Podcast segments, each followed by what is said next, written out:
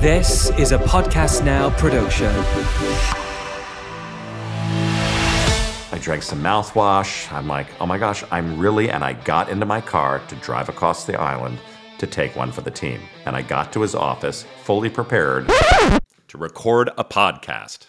Everybody, come on, move on.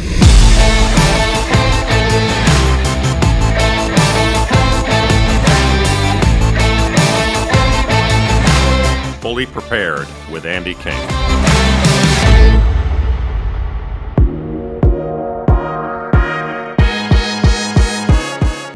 Does the whole Fyre Festival Netflix thing does it sadden you now? Um, Oh, you stumped him.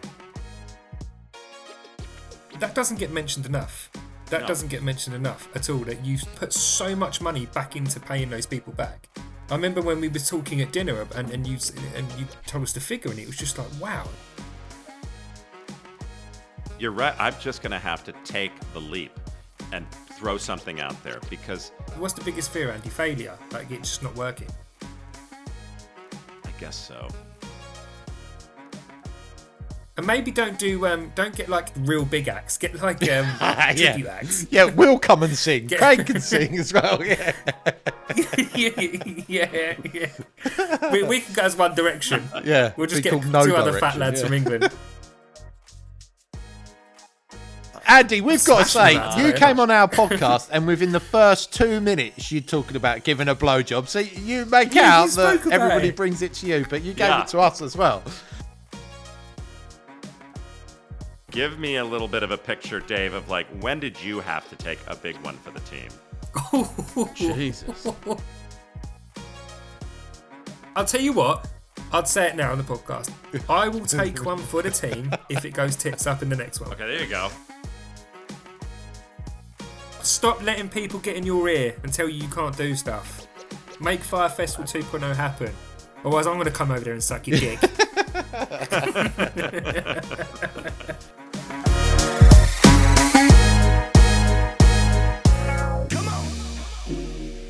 am excited today to welcome everybody to Fully Prepared with Andy King, but most of all, two pretty cool guys that I got to know over in the UK, and I had the blessings of being on their podcast. We've got Big Al and Dave from Lads, Dads, and a couple of beers. Pretty cool. And what's really cool about it is not only these guys totally fun, but it's all things mental health on their podcast, which it's interesting because, as my listeners know, this topic just keeps coming up. Why? Well, because the world's pretty fucked up, right? And um, how do you deal with that? But you know what? With you guys, I found that a sense of humor is probably one of the biggest, most magical weapons in the world of mental health, right? So, hey, a big hello to Big Al and Dave. Yeah, definitely. Hey guys, how you doing? Wow. Thank you for having us, Mr. King. I'm good. I'm really good. My pleasure, my pleasure. Ah, he's gone. Big Al's gone again. He's coming in, he's coming out, he's coming in. All right, well, Dave, how are things in the UK? You know, Craig was telling me that uh, he spoke to his mom. One out of 18 people right now are suffering that damn COVID thing in Scotland. What goes on? Oh, do you know what? It hasn't gone away, mate. First of all, thanks for thanks for having us on. It feels like it's been ages since we've seen you, but yeah, it's sort of November, December time that we saw you in the UK, and it was fantastic to see you again. It really was. But yeah, look, COVID's still o- over here. It's still pretty rife. It's about one in every eighteen, yeah, one in every twenty in in England that have got it. But do you know what? There's a real different feeling with COVID at the moment.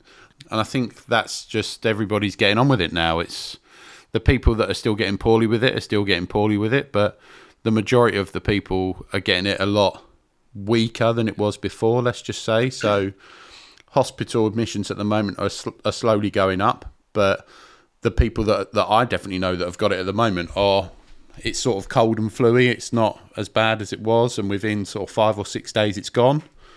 But yeah, I think we just we're we're at that stage now, mate, where Yeah. we've just got to And learn was- to live with it. I was we? excited this morning to read that at least the medical world's looking at, hey, like a flu shot, like maybe just moving on, moving forward, we're going to get a COVID shot once a year Mm. too. So I think that's a positive. But you know, obviously bringing it back into you, me, and Big Al, like the mental health piece, I think, has been a real eye opener through COVID and a real level of reality has come forward where, I mean, I was reading this morning about depression, alcoholism, drug related deaths. I mean, everything has spiked so much the last couple of years. And I mean, Dave, we talked about the fact like I used and I have continued to use this crazy time to reflect, to spend more time with my partner and my dog, to kind of mm. think about my mm. values a little bit more and uh, being a little less materialistic and a little bit mm. more experiential as far as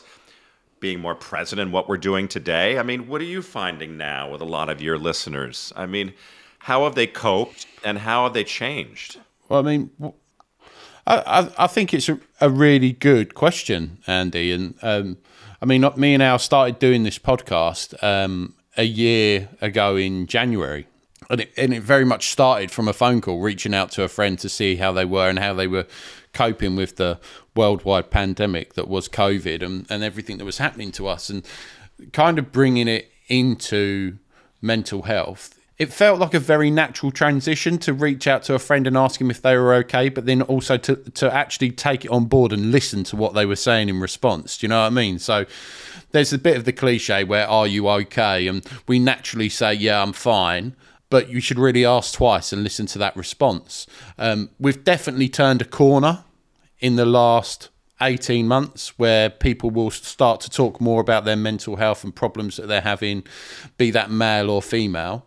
And the, the guests that we have on, it definitely feels that we've broken I don't think we've completely broken down all the barriers. I think it'd be wrong to say that, but we've definitely started to make an indentation in the right way. I as a as a 40-year-old overweight dad of two can talk about things that make me sad and and Al's very much the same we we can talk about things that get us upset and we can talk about struggles that we're having just in everyday life and not feel like that's a weakness Well, do you know what I mean does that make sense Al, I'm he so is. sorry. Okay. Talk about mental health. Al's My back son in the room. Make me kill myself because he's been downloading Roblox No, no, no, no, no, on no. my bloody iPad. Kids? Who'd have Okay, them? there you go. Well, now there you are. But you guys, you know, um, it's interesting. And I haven't talked much about this publicly. And so it's a bit of a journey for me, specifically in the mental health arena at the moment. But um, COVID has been really difficult in the industry, my industry of large events, obviously. And it has hit a lot of people financially very, very hard. And I'm one of them. But I'm I'm a viral star and I am people look up to me and I'm stopped on the street corners and I have to maintain this image. Yet we're kind of struggling right now. There's a lot of issues that we're up against. And one of my neighbors who's so sweet and they're so supportive everybody in our neighborhood where we live and they're like Andy, it's okay. Tell the public, be vulnerable. Like be public about it. But it's embarrassing. Yeah. I can't walk into I mean, literally we're looking at I mean these are I say re- RPP, rich people's problems. But um, literally, we're like, the price of fuel is so high right now, and we drive two fancy Range Rovers, which we need to get rid of. But it's even difficult to do that right now. And we're looking at downscaling to a to a more simple car. But I keep saying to Craig, I can't be seen in that car or that car. And then we're going, why not? Who gives a shit at this point? But talking about mental health of like, think about a lot of famous people and celebrities who who struggle with mental health issues every day and may struggle with some financial issues, but they feel like me that we have to have a certain image and put on a certain, you know, uh, persona all Persona, the time. yeah. And it's hard. Do you, do you think because of social media that's got a big part to play in it, Andy, as well? Oh, absolutely. I mean, I can't, you know, I, uh, this past weekend, I was blessed to co host um, the VIP area at the Bluegrass Music Festival here in Charleston, South Carolina. And it had been postponed for the last two and a half years, and we're finally producing it. And talking about challenging, you know, the last festival that I helped with, I got paid 150 grand. The one before that, I got paid a million eight to produce it. And this festival, I was fighting to get $3,500 to still be Andy King hosting this area. I ended up bringing half of our furniture from home, all of our swimming pool furniture, all of our games, everything, because there was no budget. Because, of course, they were in the hole so deep from all of these um, postponements and cancelizations that all the deposits have long been spent.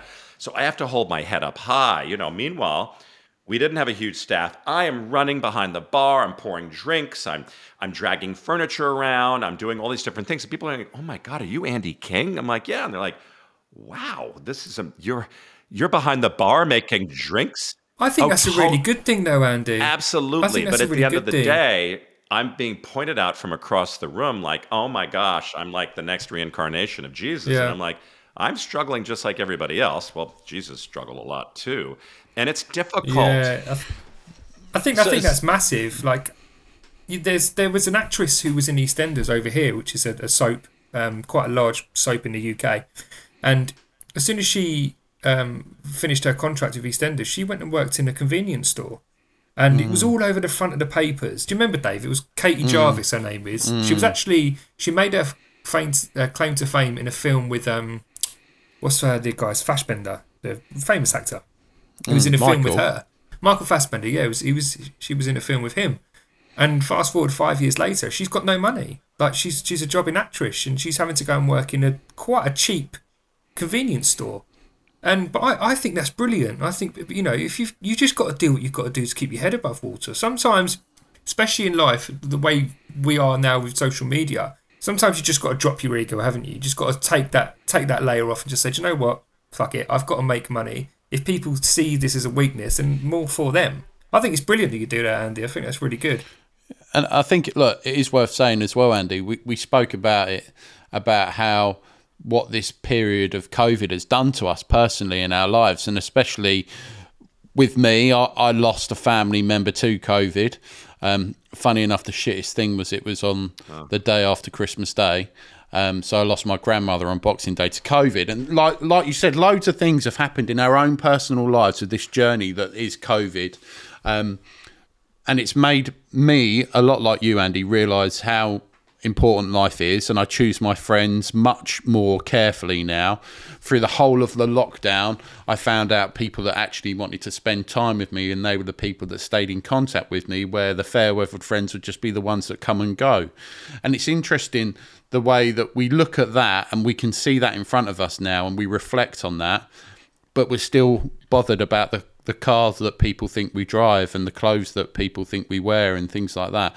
For for me, I, I saw the Andy King that was Fyre Festival, and I've got to say it. I, I loved that Andy King. I loved that Andy King. But then we we were very blessed to meet the real Andy King, and not necessarily the Netflix Andy King, the the Andy King that had a massive heart and cares so much about everything he does, all of his events, and all his friends and his family around him.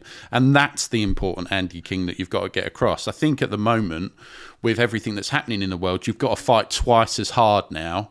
Like you said, the in in your industry, the finances and the backing's gone out the events, but we've all got something else that we've got to fight a lot harder for, and that COVID has probably made us made us a bit more grounded and, and, and made us realise to that. try to remember, like as Al touched on, obviously social media is so um, it's so powerful, and that we suddenly become we are what we wear, we are what we drive, we are where we eat and what we eat, we are where we go. Becomes it becomes your identity. it's yeah. so much pressure.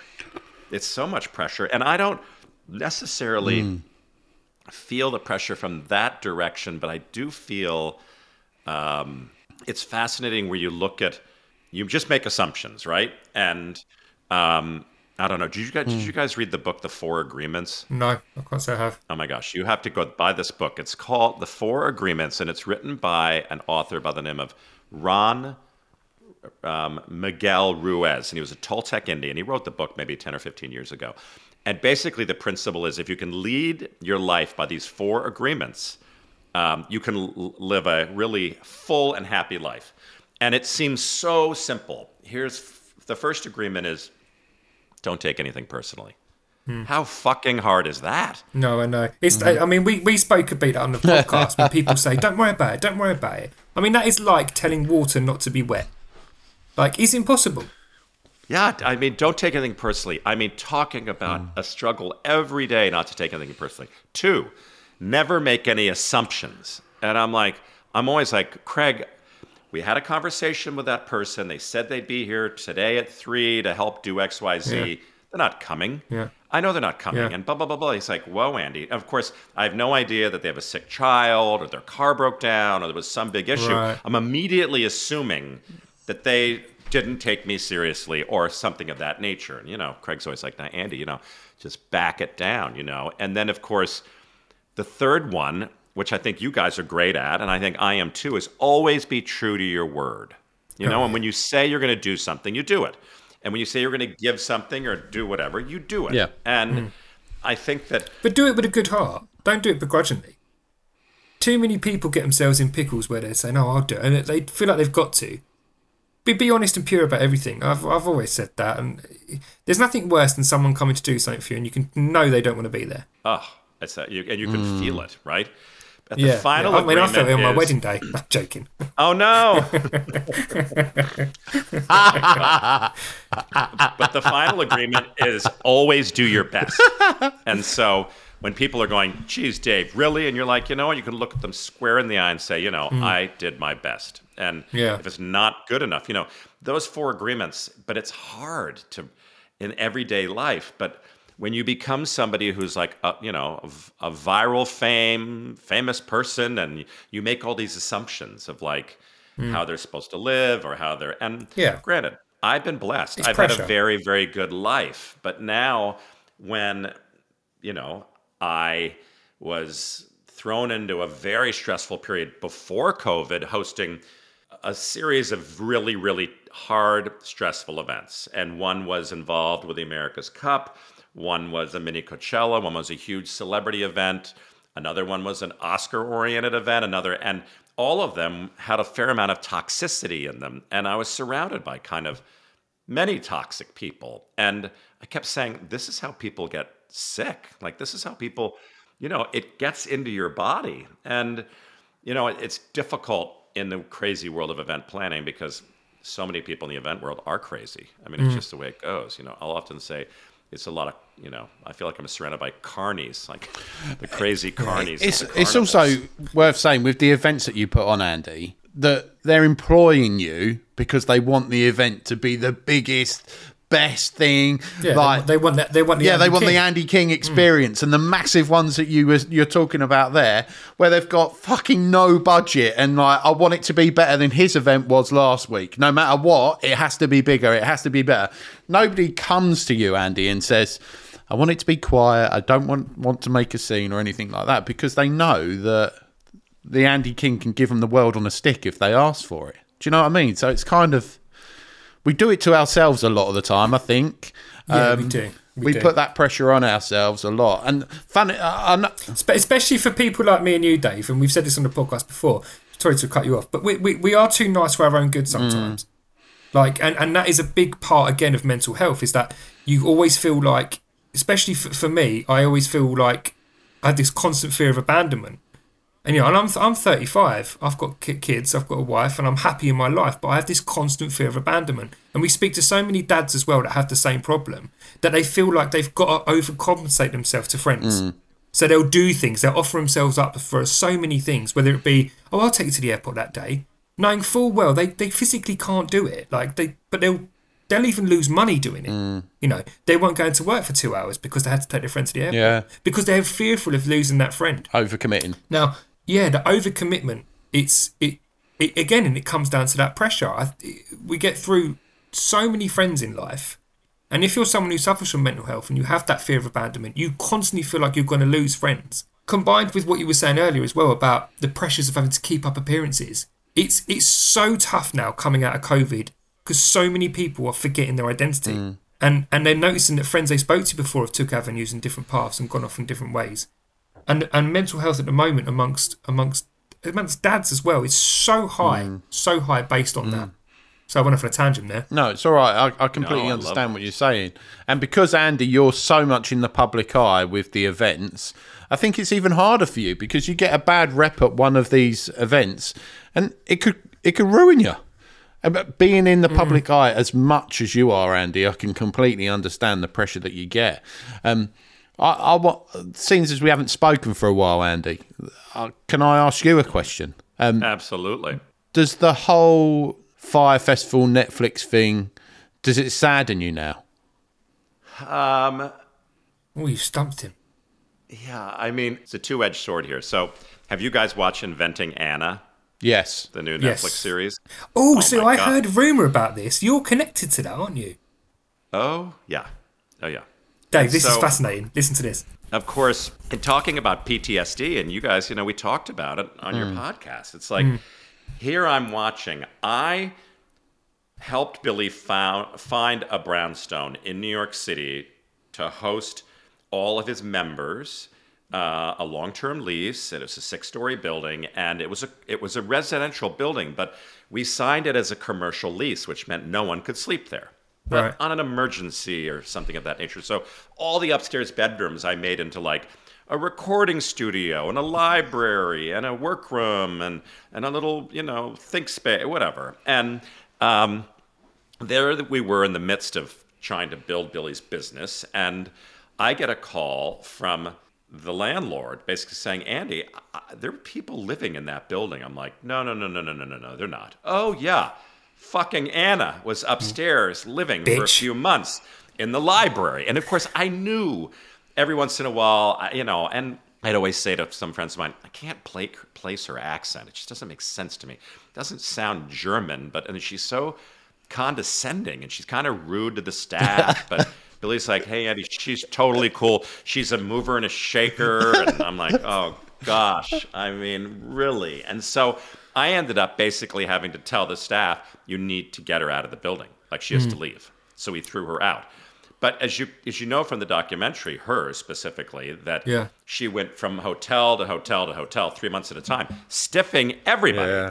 And then she'd always end with saying, "Don't you know who I am?" Like, I, no, but you were nobody anyway. But she put on this whole act. So of course, it was like, oh my word! And then all of the sort of the pieces that um, touched on Fyre Festival and and the jokes and you know all the way through. I was like, oh my gosh, I'm reliving this. But Yeah. um, but Dave, you know, the interesting piece, and Al, you'll relate, is that fire doesn't go away. It's still a mm, standing joke It- with every comedian. It's never going to go mm. away. It was the biggest failure in pop culture, and I don't think anything will ever beat it. Mm, and so it basically tarnished me in a huge way because. Yes, a lot of the world will look at me as, wow, you're the coolest guy and you'll do anything to save an event and you'll do anything for a client, et cetera, et cetera. But then you have a lot of the other big conservative clientele who were my biggest clients who can't hire me hmm. anymore because of Fyre Festival. Hmm. And I wasn't responsible that's for sad. Fyre, as you know. And I was there for six weeks trying to save something, basically an impossible task, but I was up for it. As I've said to you guys, I've always said to the world, you know, I was one inch away from pulling it off, one inch away. And, um, but I made a conscious decision to do the documentary, to use it as a vehicle to pay back everybody in the Bahamas, which I felt like I did a pretty good job, and to spread yeah, love. but again, and to- quickly on that, Andy, like that doesn't get mentioned enough. That No. doesn't get mentioned enough at all. That you've put so much money back into paying those people back. I remember when we were talking at dinner and, and you and you told us the figure and it was just like wow, like that should It's be almost half a million dollars, under isn't your it? name. ev- yeah, it's more though, isn't it? It's like Yeah. over a million million. Like if that should be under your name as soon as you, you search search it on Google because it's just not fair and it is that thing in and it's that media corruption which we speak about as well on the podcast heavily with the guests we have on who are friends that the media they just they just they just want to come after good people and it's it's just scum and it? it's scummy. It's the cliche, though, isn't it? It's if it's challenge. not if it's not sex sales, it's shit sales, and the fake news, the fake Yeah. news thing in the world now. Who would have ever thought it that we're talking about fake news where you can make stuff up and that's what sells the tabloids, that's what gets the clicks and everything like that. It's sad. Um, I've got to say, Andy, we, we love you. Me and Al are, are two ma- Oh, we do. massive We Andy always King talk fans. about We it. love you so much, You and like guys. I, I, I don't ever want to think of you sad over something like the Fyre Festival. We talk about it, and it's got quite a cult following. Um, I, I completely uh, uh, agree with the, the things about the media and the way that the media make a bit of a joke out of it. And I think you're right. Um, the the difference between most people and you is you have a tendency to front it and you don't hide from it, which I think is really good. Um, but we we love you, pal. We love everything about you. No, we do. Ah, well, you guys. Well, let me ask you. So, um, I'm obviously the world watches me. The press is waiting for me to make a big announcement one of these days. And talking about pressure, you know, it's um, it's kind of daunting. Um, but I'm working with a group right now on like the next big fire festival, and um, I'm banking on the fact that the world loves an underdog, and Sure. that we are going to potentially focus on the PR p- campaign, which would be more focused with a redemption story, the redemp- the Andy King redemption story of like, okay, um, because you mentioned we'll mention Fyre Festival, it will go viral. People Magazine to Vanity Fair to TMZ doesn't matter. Every big news group is going to pick it up. Yeah. And um, you know, a part of my mind will say, "Oh, who gives a shit, Andy? No one's going to care, and no one's going to no one's going to watch or follow. No one's going to want to support you." Then there's another part of me that says, "Wait, everybody's going to come forward. Hopefully, not everybody. I, I hope a it's, big I group think will come it's the forward." next, it's the biggest question on everyone's lips, isn't it? When is Fyre Festival 2.0 happening? Like, Right. I think I think it'd be huge. Yeah, but it's a risk because I'm. Uh, I keep saying, well, think about it. Billy raised over twenty nine million dollars to do fire, and he went into hedge fund and investment banking firm and you know uh, boardrooms raising this money with prob- practically without even a slide deck. But as you know. Yeah. It was the visuals were all about the models and the Bahamas Yeah, and the influencers and blah, blah, Well, if blah, you're blah, looking for models, Andy, like I mean, me and Dave, we're right here. Je- As you know, Jesus get Christ! Je- Get a cup of Guinness in this, and we'll do anything Jesus! within reason. within you reason. got you guys in your your thongs and your bikinis would be great. Oh, that was a good night, wasn't it? That was a great night. You never paid me for that either, by the way. That never showed up. shoot, shoot. But what do you think about it? I, you know, I don't know the redemption story piece, but I feel like I feel like it'll have a lot of traction. But I wonder if it's going to have enough traction in the investment world Oh, I to think actually it will. back, back something. I think it will. I think if it's done, if it's done properly, if it's done legally, more importantly, if it's if it's sold right, um, who better man to do it than you? I mean, quite frankly, I think everyone will learn from it. Everyone's learnt from Fyre, you know, the original Fyre, and it. I just, I just, and for one, it'll make great TV. Yeah, uh, funny enough, can you I- imagine? I- that's where I was going to come from, Andy. Do you know how many times The network's got to pick that do you up. know how many times Fyre's been watched? A It's lot. got to be I know that it. millions. I know at one point. Oh yeah. I mean, well, it was. I think it had been after about four or five months. It had been streamed into over thirty to forty million, million homes around the world, Mm. and then it was up to sixty. I think it's got to be over seventy or eighty million. Oh, it's close to ninety. Well, close to ninety. Imagine then if you if you did Fyre oh, 2.0, 3.0, 4.0, 5.0 and kept going and you sold every single one of them tickets for a dollar to every single person that's seen Fyre Festival, you'd be doing all right, yeah, wouldn't exactly. you? But that's another good point, Dave. People want to go. Because it's just because it's People Fyre. want to go. Yeah. I think I'm just going to have to, you know, and I feel like this is just a huge mental health piece, which is like I'm scared, and I, Mm. but I think you're right. I'm just going to have to take the leap and throw something out there because What's the biggest fear, Andy? Failure. Like it's just not working. I guess so. Yeah, being laughed off of every street corner. But we've But- but, we've been there already. Yeah, we, so I was about to say might as exactly the same thing. You, you've Right. been there, you've done that, you've got the Yeah, T-shirt, yeah. you've got the memes for it, you've got its own website, its own Facebook page, its own Instagram page. It, it- people that, for me, if people don't take the time to find out what it's all about and just go by what the media say about it, they're not really interested. They're just another clickbait, isn't it? I mean, like we we we watched Fyre for the interest of not only the festival side of it, but what went wrong, how it went wrong. And I mean, oh, yeah, like you said, Billy raising twenty nine million dollars. That's pretty impressive on, on on the back of a whim. But you you said it yourself. You were a character in that game. But look at look at the wonderful person that the world has unveiled, and that's Andy King. We all get to share a bit of Andy King now and again. It's great. I don't think you should be too hard on yourself, Andy.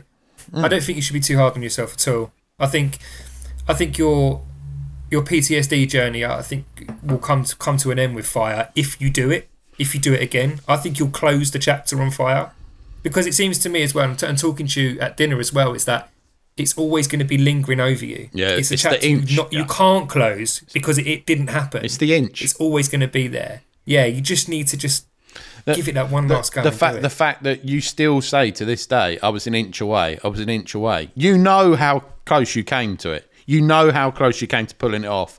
And we've spoke privately away from everybody, and you said if that storm hadn't happened, it would have it would have worked. It would have worked. You knew it would have. And I don't think I think you'll let that eat you up forever if you don't try it Mm. again. Yeah.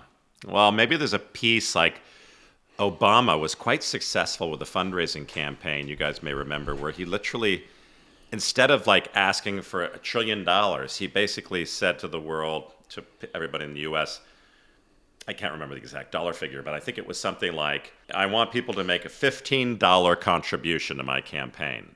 Yeah. And he raised millions of dollars with asking for 15 hmm. bucks, hmm. you know? So I keep thinking maybe I would just say with to all my followers and, and go out to the press and just say, listen, I'm building up some, a GoFundMe to yeah, why not? do Everyone next- does it. to- to- a redemption story. And if you want to invest, it's ten dollars. Hmm. And if you'd like to, see, you know, I don't know what you'd get for the ten dollars. Probably cheese not a sandwich. blowjob. yeah, definitely not a blowjob for for ten dollars, mate. Jesus, you you you have a salt deficiency in your diet. Christ. Mm. Oh, What can I get for twenty? Um, but don't you think maybe a campaign like that? Yeah, no, be- I think so. If you if you think about what people do GoFundmes for now, like some some stupid cow around here is put. I'm sorry to be so harsh about it, but a dog's died. It's sad. A dog's died. Like she lives around the corner from me. She drives two Range Rovers. She's head to toe in Gucci, and she's starting to go fund me because she wants someone to go and buy her a Chow Chow. They're like four grand dogs. Like, behave, love. Like, it's, like, it's just not going to happen. So if if Laura at number twenty two, and if you're listening, Laura, no chance. Then I reckon Andy King can do your GoFundMe for Fyre Festival 2.0. And do you know what? I'll be the first person to put a 10 in. Oh God, Al, thank you. But but the, the, Well, the- I think we're getting close. what you could do, Andy, is those people that do invest that you could name them on the Fyre Festival Instagram and give them a shout out. Each person just type in their name. They would love Yeah, that shit. mate. love if that my shit. name got mentioned on the Fyre Festival Instagram, that'd be it. You'd be you'd be sold for the rest of your life. I'd be like that. That's fine. I made that. That's cool. But you, you are you are a, you mm. are a, a PR machine. You could you know how to go to the press and say, listen, guys, it's me, Andy King. I'm doing it. I'm gonna do Fyre Festival 2.0. Make a really bold statement. The press will pick it up. Even throw in there a little bit like I'm doing Fyre Festival 2.0 and I'm doing it better than mm. Billy and without Ja Rule. Like, because I know Ja Ja Rule's got a bit of a gripe with you. I heard his diss track the other day. That's pathetic. but I would I would do something like that. Just Yeah, get it's the- sponsored let by press get hold of Evian and everything like run. that. Proper tongue in cheek. Cheese it up. Definitely. Oh my God, I love it. Yeah, sponsored Yeah. by Evian. And maybe don't do um don't get like real big acts. Get like um tribute acts. Yeah, we'll come and sing. Get- Craig can sing as well. Yeah. yeah, yeah. We, we can go as One Direction. Yeah, We'll just be get two No other fat lads yeah. from England. yeah, yeah, yeah. Wrong direction. oh, I love your direction though. This is good. God. I tell you. I mean, think about, and I'm sure for lots of people that have been on your podcast and a lot of your, you know, constituents in your world. I mean, we're talking about failure, right? And we're talking about the mm. fear of failure, and you mm. can scale it any way you want. It's the, it's the, the kid, the teenager that's doing putting groceries in the bag at the grocery store who mm. has disabilities, mm-hmm. who's totally fearing failure that he's not going to put the things in the bag properly. It's the you know, you mm-hmm. can go down a list all the way up to some of the top CEOs, mm. right? And it's it ain't easy. No. I, I, I think the the thing for me with No, failure, um, and it's kind of the the one thing that I have in in anything that I do. In if I fail at doing it, I, I understand in myself that it's okay to fail as long as I learn one thing from it. Doesn't matter how many times I fail. If I can learn a new thing from the failure that Mm. I had, I can keep going. and be that work, be that home, be that things with the kids, be it the marriage, be it whatever. If I fail at one thing and I learn something from it, don't do that again. That upset that person. Don't do that again. It didn't. It didn't get the right result. As long as I learn something from it, I can go again. Yeah, hmm. and, and hold yourself accountable. Like the account, like David Goggins, he speaks about the, the accountability mirror. Like look in the mirror and and hold yourself accountable. Say, right, why did that fuck up? That's why it did. And be honest with yourself. Don't don't look to blame other people. Too many people in this world want to blame others for their uh, failures. Look at yourself in the mirror and say, I, I, I I messed up because of this. Like A- Alex speaks there about the fear of failure, right? And we all know that. We've all heard that before. But have, have you ever heard of the fear of success as well, where you're too scared to succeed that it stops you from succeeding? So, like that, the fear that you have over Fyre Festival. It's actually counterproductive as well. So you're too scared to succeed, so you don't take that mm-hmm. step, knowing full well that you could do it. Well, it was kind of kind of like what hmm. James James Smith said in your first episode, Andy, about he doesn't want to. Yeah. He doesn't want to get to the top because when you get there, it's like, hmm. ooh, then what? Or I'm going to lose track track of himself. He's happy just hmm. just being at his best at the moment, guiding through.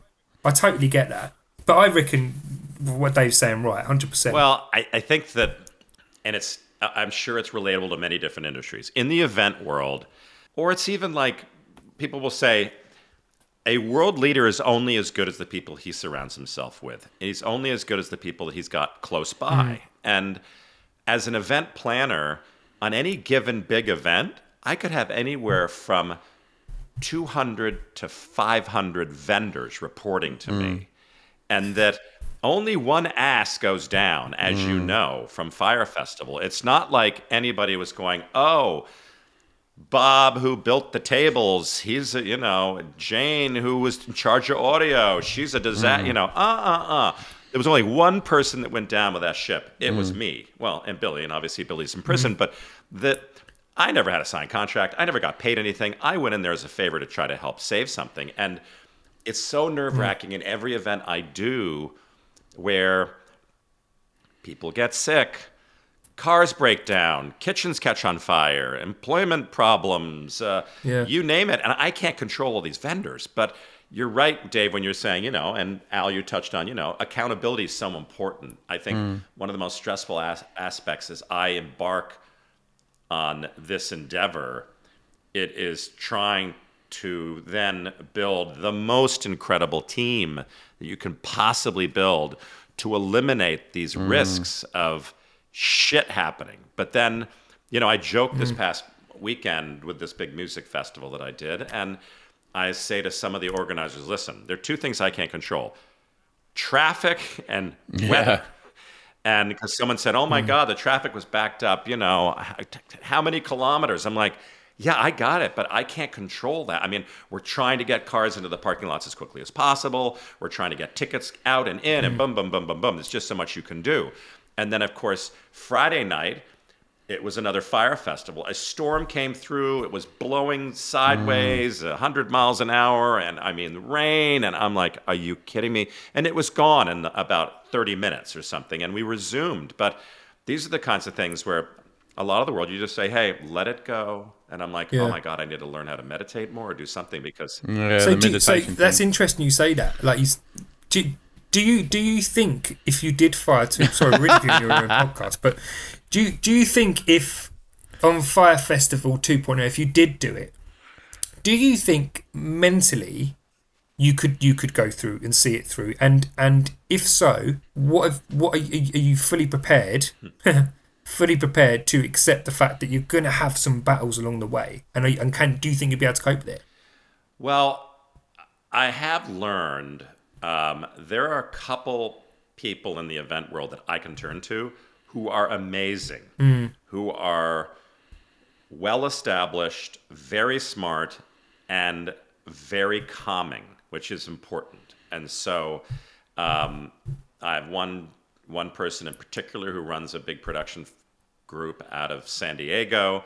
Um, we've had a few discussions, and so as I get closer, I would sit with him and say, "Okay," because he witnessed a couple large events that I was doing where he was supplying all the big tents and you know hundreds of thousand dollars worth of AV and lighting and uh, you name it. And um, and he was witnessing some of the vendors handling different categories who were just freaky and screaming and blah blah blah. And then Right. he watched me, and and one of the things that I do in times of heavy stress is that I withdraw a little bit and I just get quiet. Mm.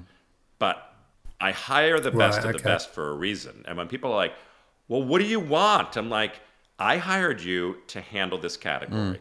You're the best at what you do. That's why I hired you. Do your job and do it well. And I'm not going to mm. criticize. I'm your biggest fan. And like, oh, okay, okay. I just want to make sure. I said, I am not going to sit here screaming at you. I am not going to sit here following you around. If you're fucking up really badly, you're going to hear about it. But just do the best you can. Mm.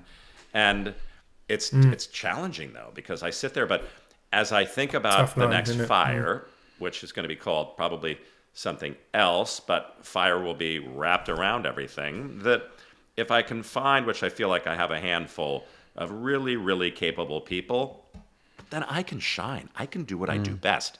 I deal with sponsors. I Mm. Deal with high level Yeah. people. I deal with low level. I smile. I'm running around. I do my thing, and I'm not freaked out every five minutes because I'm like, "Are you Mm. shitting me? Like, what is going wrong over there?" You know. But hire the best of the best, and you're going to get a good product. And I think that's going to be my mantra. Billy was not able to do that in many different categories because I think as the world knows, he went in way over his head. He didn't know what he was doing, and he didn't realize the scope of what Fyre would become. And it was just beyond any of his dreams or capabilities. And so, even bringing in, I think he, he hired he hired a lot of He, idiots. as well, he hired he? people that didn't know. you hired didn't have that- any experience, did they? Yeah, who didn't know what they were doing. well, yes and no. I think one of the big issues is that, and uh, and I'm a proponent of this, where um, with someone like Billy and his ego and his drive, very often it's difficult to reason with someone like that. Hmm. But what I say to people that work in the event world, and I get on stage because we're handed these nightmares half the time, where I say every once in a while, you have to fire your fucking client. Mm. You got to look at Billy and go, Billy, Yeah. we're leaving tomorrow unless you agree to do XYZ. Because what you want can't hmm. happen realistically. And I'm an expert at what I do, and I'm proud of my experiences and, and the career I've built. And I can honestly say what you want and your expectations are not realistic, and it's going to make us all look bad. So, no, Billy, we can't do hmm. this. And I'm afraid that, once again, from a mental health perspective, a lot of people just aren't you know, you're not confident enough to, to look at your big client and go, well, we're firing you right hmm. now. I'm going to risk my pay and everything else. But what you're doing and what I try to teach people when I get on stage now is I say, listen, it's not just Billy's brand, it was my brand too. And guess what? Billy went down, but my brand was destroyed because of Fyre I- and I think you're. I think you're right. That, that that because you're more. I don't know, Andy, if it's just that you're more human, you're more relatable. Um, Billy does what Billy does, and I think when Billy does come out of prison, Billy will be Billy again, and I don't think he'll really feel the repercussions from it anymore. I think because you are you, you're carrying this with you. Um, and I think when when you make the decision, and the decision does have to be yours, unfortunately, mate, and we, we support you a million percent like we always would, but the the decision for Fyre Festival 2.0 has to be your decision. And I think as soon as you make that decision and you put your hand out there, I think you would be really surprised the people that answer your call. I think you'd be They're really come, surprised. yeah, I think yeah. there's people out there at the moment that you think wouldn't because it's tainted your reputation. But I think you'd be really surprised that they would answer your call because they'd want to see it done right and they know that that's your plan. You need to surround yourself with people not only that have the same vision as you and want to do it for the right reason, but that have got the same love for it that you have.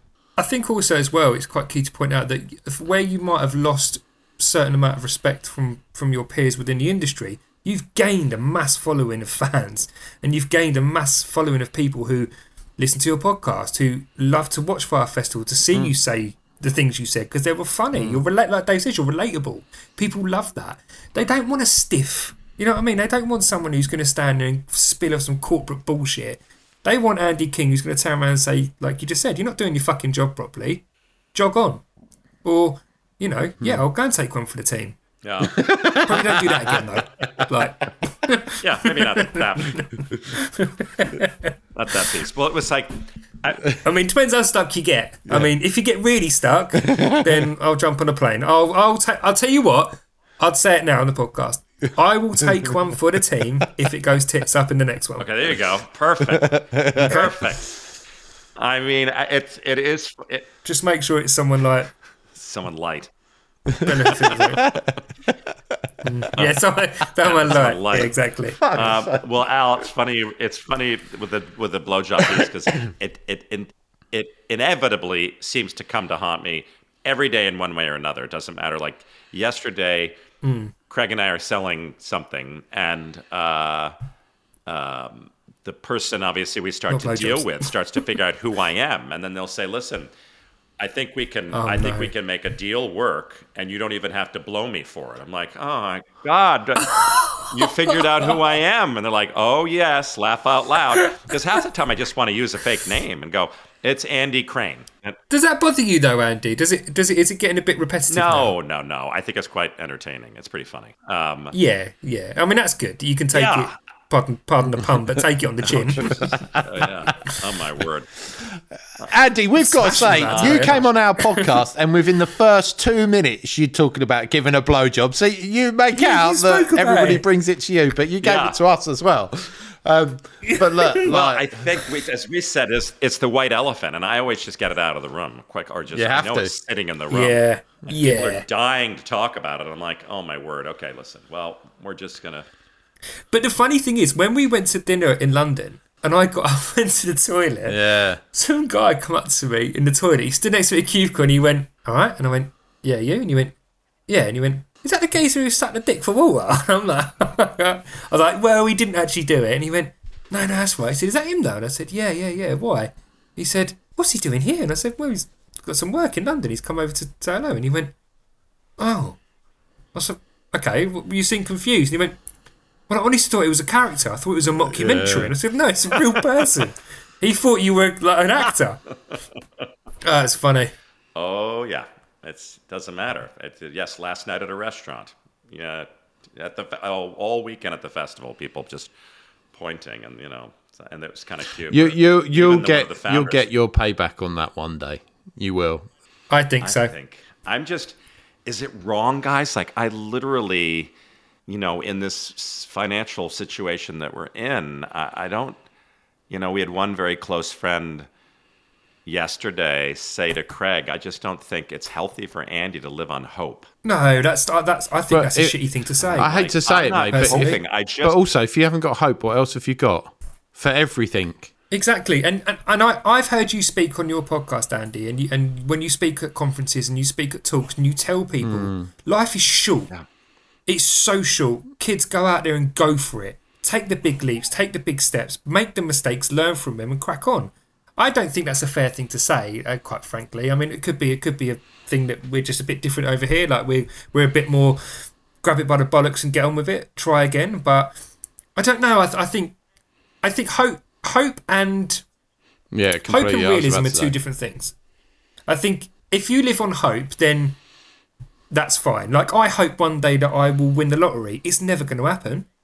You know, I hope one day that I wake up and I've you know grown a couple of couple Around. of inches. It's never going to happen. but yeah, yeah, yeah, yeah, yeah.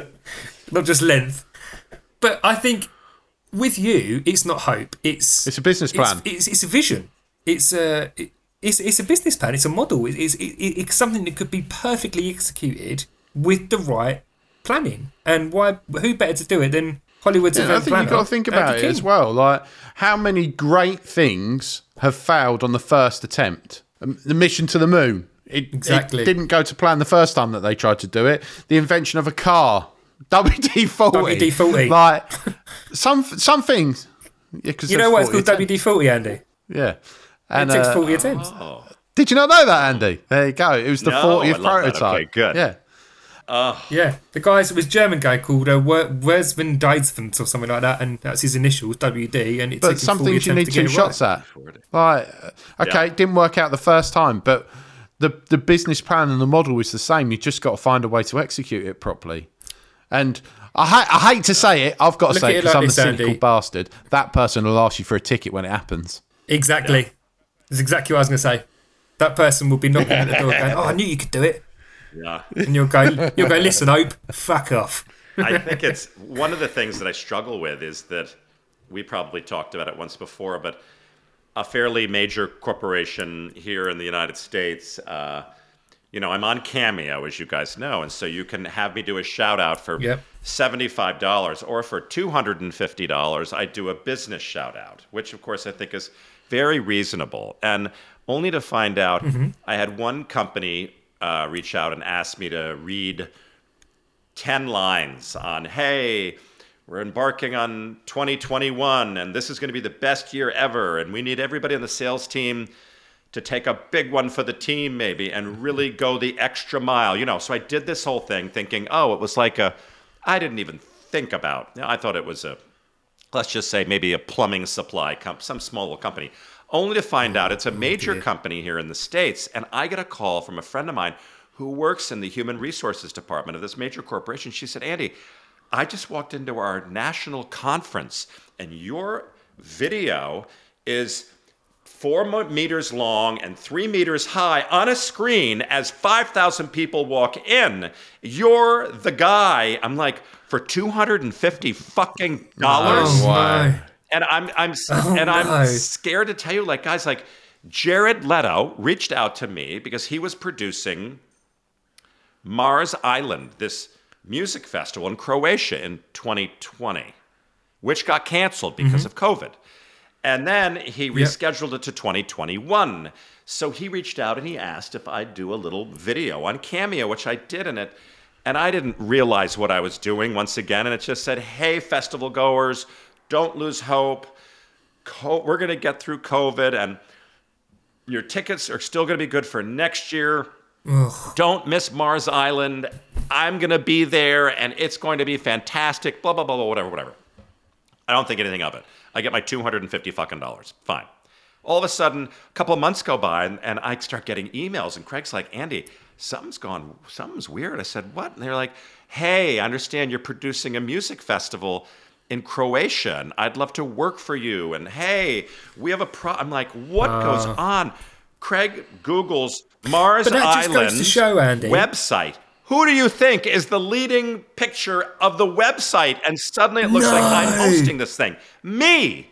So with my blue check, I reach out to Jared and I said, hey, no big deal. I know it's survival of the fittest. I'm happy I can money." help you. But if you're going to use my name and my image, I'd like to partner with you financially in some way or another to mm. make your festival as close to zero waste as possible. And my thing is sustainability. And I'd love to talk to you and your team mm-hmm. about supporting local fishermen and local farmers and bringing in social impact groups and maybe, uh, you know, disabled youth organizations that can help with staffing, you mm. name it. Do you think he even responded? Absolutely not.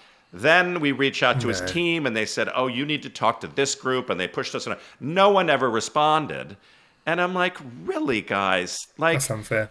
I, I- you know, I am the good guy, but you know, and and I have this face now and name that everybody knows. So why? So this this is important then. So why not put that put that to your own project for Fyre 2.0? If that did that with that, imagine what it can do for you. Like that would just mm. it, Use uh, it. It, it excites me because it will it could it's going to be so good. I'm not going to say it could be because it's going to be. It's going to be so good. Fyre oh. 2.0. It's going to be absolutely, and I know that. What are some of the things I learned? Well, it's going to be smaller.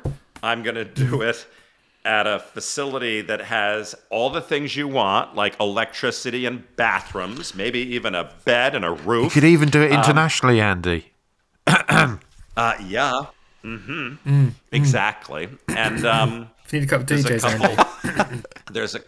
I'm waiting to hear now, guys, from there's one festival in Wales that's going to be happening in June, and another one in Cheshire that's happening in August. So I've been in dialogue with them to have me come and and We'll be there. counsel them on sustainability and and do a TED talk and maybe host a VIP area. Um, kind of crickets the last week or two, but I think they're because I kind of threw out, hey, you want me to do this, this, and this, I gave very reasonable fees, and I'd be surprised if I don't lock a couple of those in, which I'm hoping Fingers I will. Um, and that is, you know, an exciting piece for me. It is a bit of a, a psychological, once again, mental health thing where suddenly I'm throwing out fees of like $7,500 versus $100,000 hmm. or even 50 and then to have the world go, ooh, 7,500. I don't know if we have it in the budget. I'm like, Yeah. are you fucking kidding It's me? decline Like, though, Andy. It's I am- decline.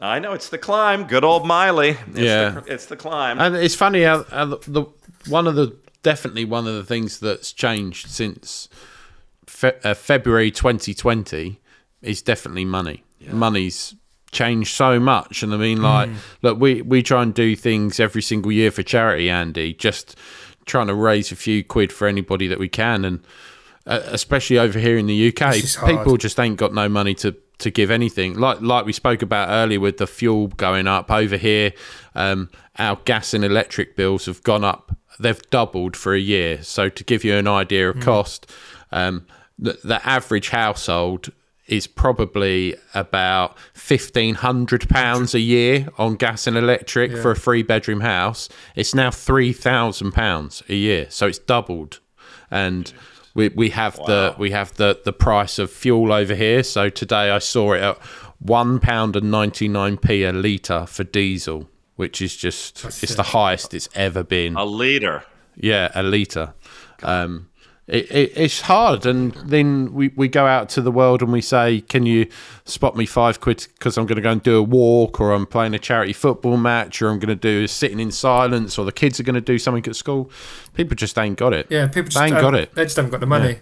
No. It's really hard. So to set, so so it's not it's not selling yourself short. Yeah, it's not it's not a hundred grand, Mm. but you know Wales is not LA, is it? So I mean, I think they like to think it is in Wales, but Wales is beautiful. Well, I'm, listen, I try to position Lovely. and I tier things out and I say, listen, you can pay me X. And also, if you want me to consult you on how to make your festival more sustainable, um, I've got a list of practices that I like to focus on, and I can you can pay me a little consulting fee. I try to figure out ways to like. I think that's a good way to do it. where they can say, "Oh, Yeah, we can back Andy into our marketing budget. We can back him into our waste Yeah. budget. We can back him into and kind of work things that way." So I'm hopeful in that area. I mean, listen, I'm already feeling, you know, the world is waking up to climate Mm. change. The world is waking up to the fact that we're in a sh- shitty place right now, everybody, and that if everybody can do one little thing, and we've had a couple big brands just this week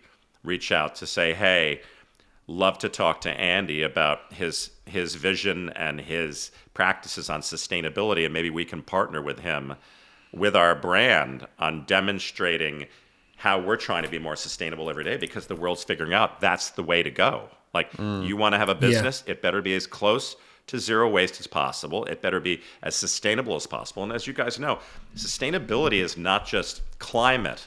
It's social mm. economic, social and economic, right? So it's, you know, mm-hmm. a social responsibility of supporting charities and and you name it, as well as economic of supporting groups that are in need, as well as environmental. And so, mm. you know, there's so many things we can do when we're hosting events or running a business where we demonstrate that we're giving back in one mm. way or another. I think there's loads of things that you could get into with that um, in the UK. I mean, straight off the bat, I'm just thinking about things like Glastonbury as well and what they stand for and the, the family that's made Glastonbury.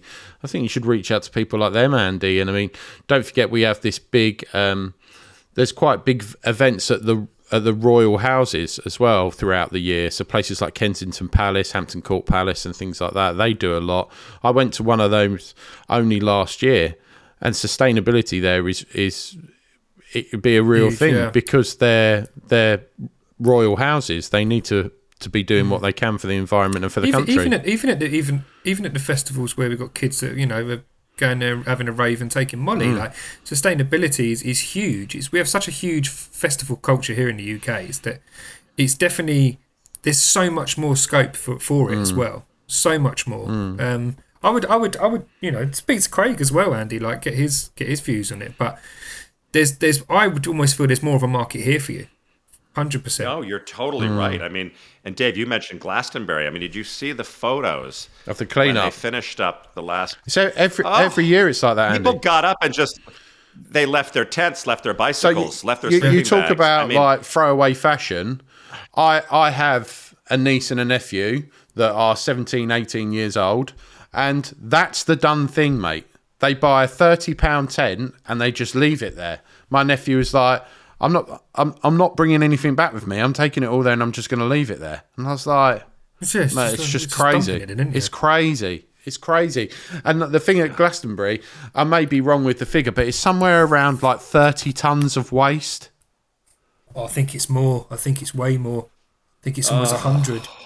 But it's the same with the, the, these disposable um, vapes. You get disposable vapes Yeah. now, and some of the majority of them are not eco-friendly at all. It's Kids are crazy. just dumping them Uh, in- that means in there's, everything there's opportunity for me. For Yeah, sure. definitely. Well, I'm I am so happy to have you guys on. Now I have to ask you a final question. Okay. Go for it. Um, so, so Dave um, and Al, you guys will both have, you know, hopefully different answers. But uh, Oh, give me a little bit of a picture, Dave, of like when did you have to take a big one for the team? Oh Jesus. Jesus. When have I to Probably, take... probably the night the night we went out when I decided that I was going to smash loads of pints of Guinness everywhere, Um, and he had to carry me home. When have I had to take... Do you remember that, Andy? When I was smashing, I You smashed... You cut smashed- Craig's hand open. Oh God! Oh my God, that's right. That's hysterical. Uh, when have I taken a big sorry. one for the team?